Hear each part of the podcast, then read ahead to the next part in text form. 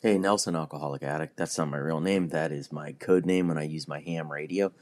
Just kidding. That's my that's my pen name that I use here at LOL Sober. Uh, I heard somebody say the other day at a meeting that if they could go back in time and hit a button to make sure they'd never become an alcoholic or a drug addict, they would. They would hit that button.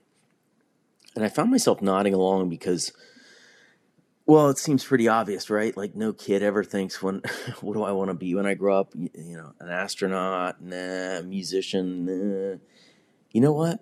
I want to snort Vicodin all day. That's what I want. That's my path. so so in that sense, who wouldn't get in the time machine and make sure they don't ever go through all the pain and also cause all that pain and suffering for themselves, for others? It seems like an easy yes. You know, cancel my drug addiction and alcoholism. Thank you. Have a great day, time machine. This is great. Well, I guess, and I guess that would also mean I could drink and use drugs casually, like a like a normal person. So I guess that would be an added bonus of that uh, magic button you go back in time and hit. Uh, as I have said many many times, I quit drinking and drugging because I I couldn't stop and it wrecked my life. I didn't really want to, but I just uh, couldn't stop. And so I didn't I didn't quit because I hated it. I hated what it did to me.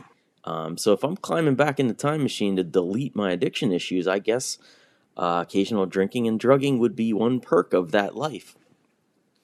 I should do a quick aside though. Um, I'm reminded of an old recovery joke that I think about a lot, and the joke goes like this if I could drink and drug like a normal person, I'd do it every day.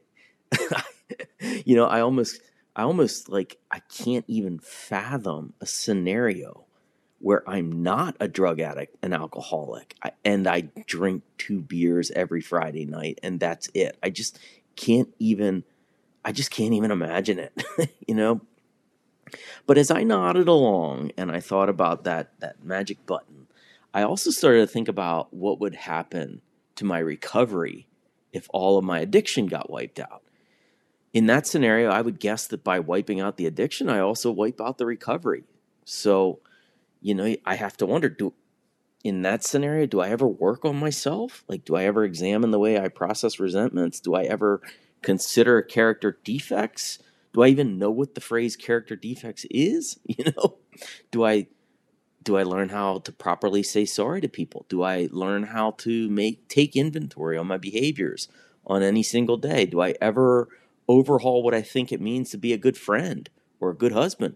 Do I ever learn there's a difference between lying and telling the truth, the whole truth, and nothing but the truth? Do I ever try to eliminate people pleasing? You know? Probably not. It took a lot for me to get to my bottom, which caused me to realize that I can't I can't just stop the the alcohol and the drugs. I needed to start a new life with new attitudes, new behaviors, new opinions, new everything. And I think I think I might be a better dad and husband and worker, and neighbor, son, brother, a better everything because of how bad it got earlier in my life. Without that, what would have caused me to want to overhaul my life?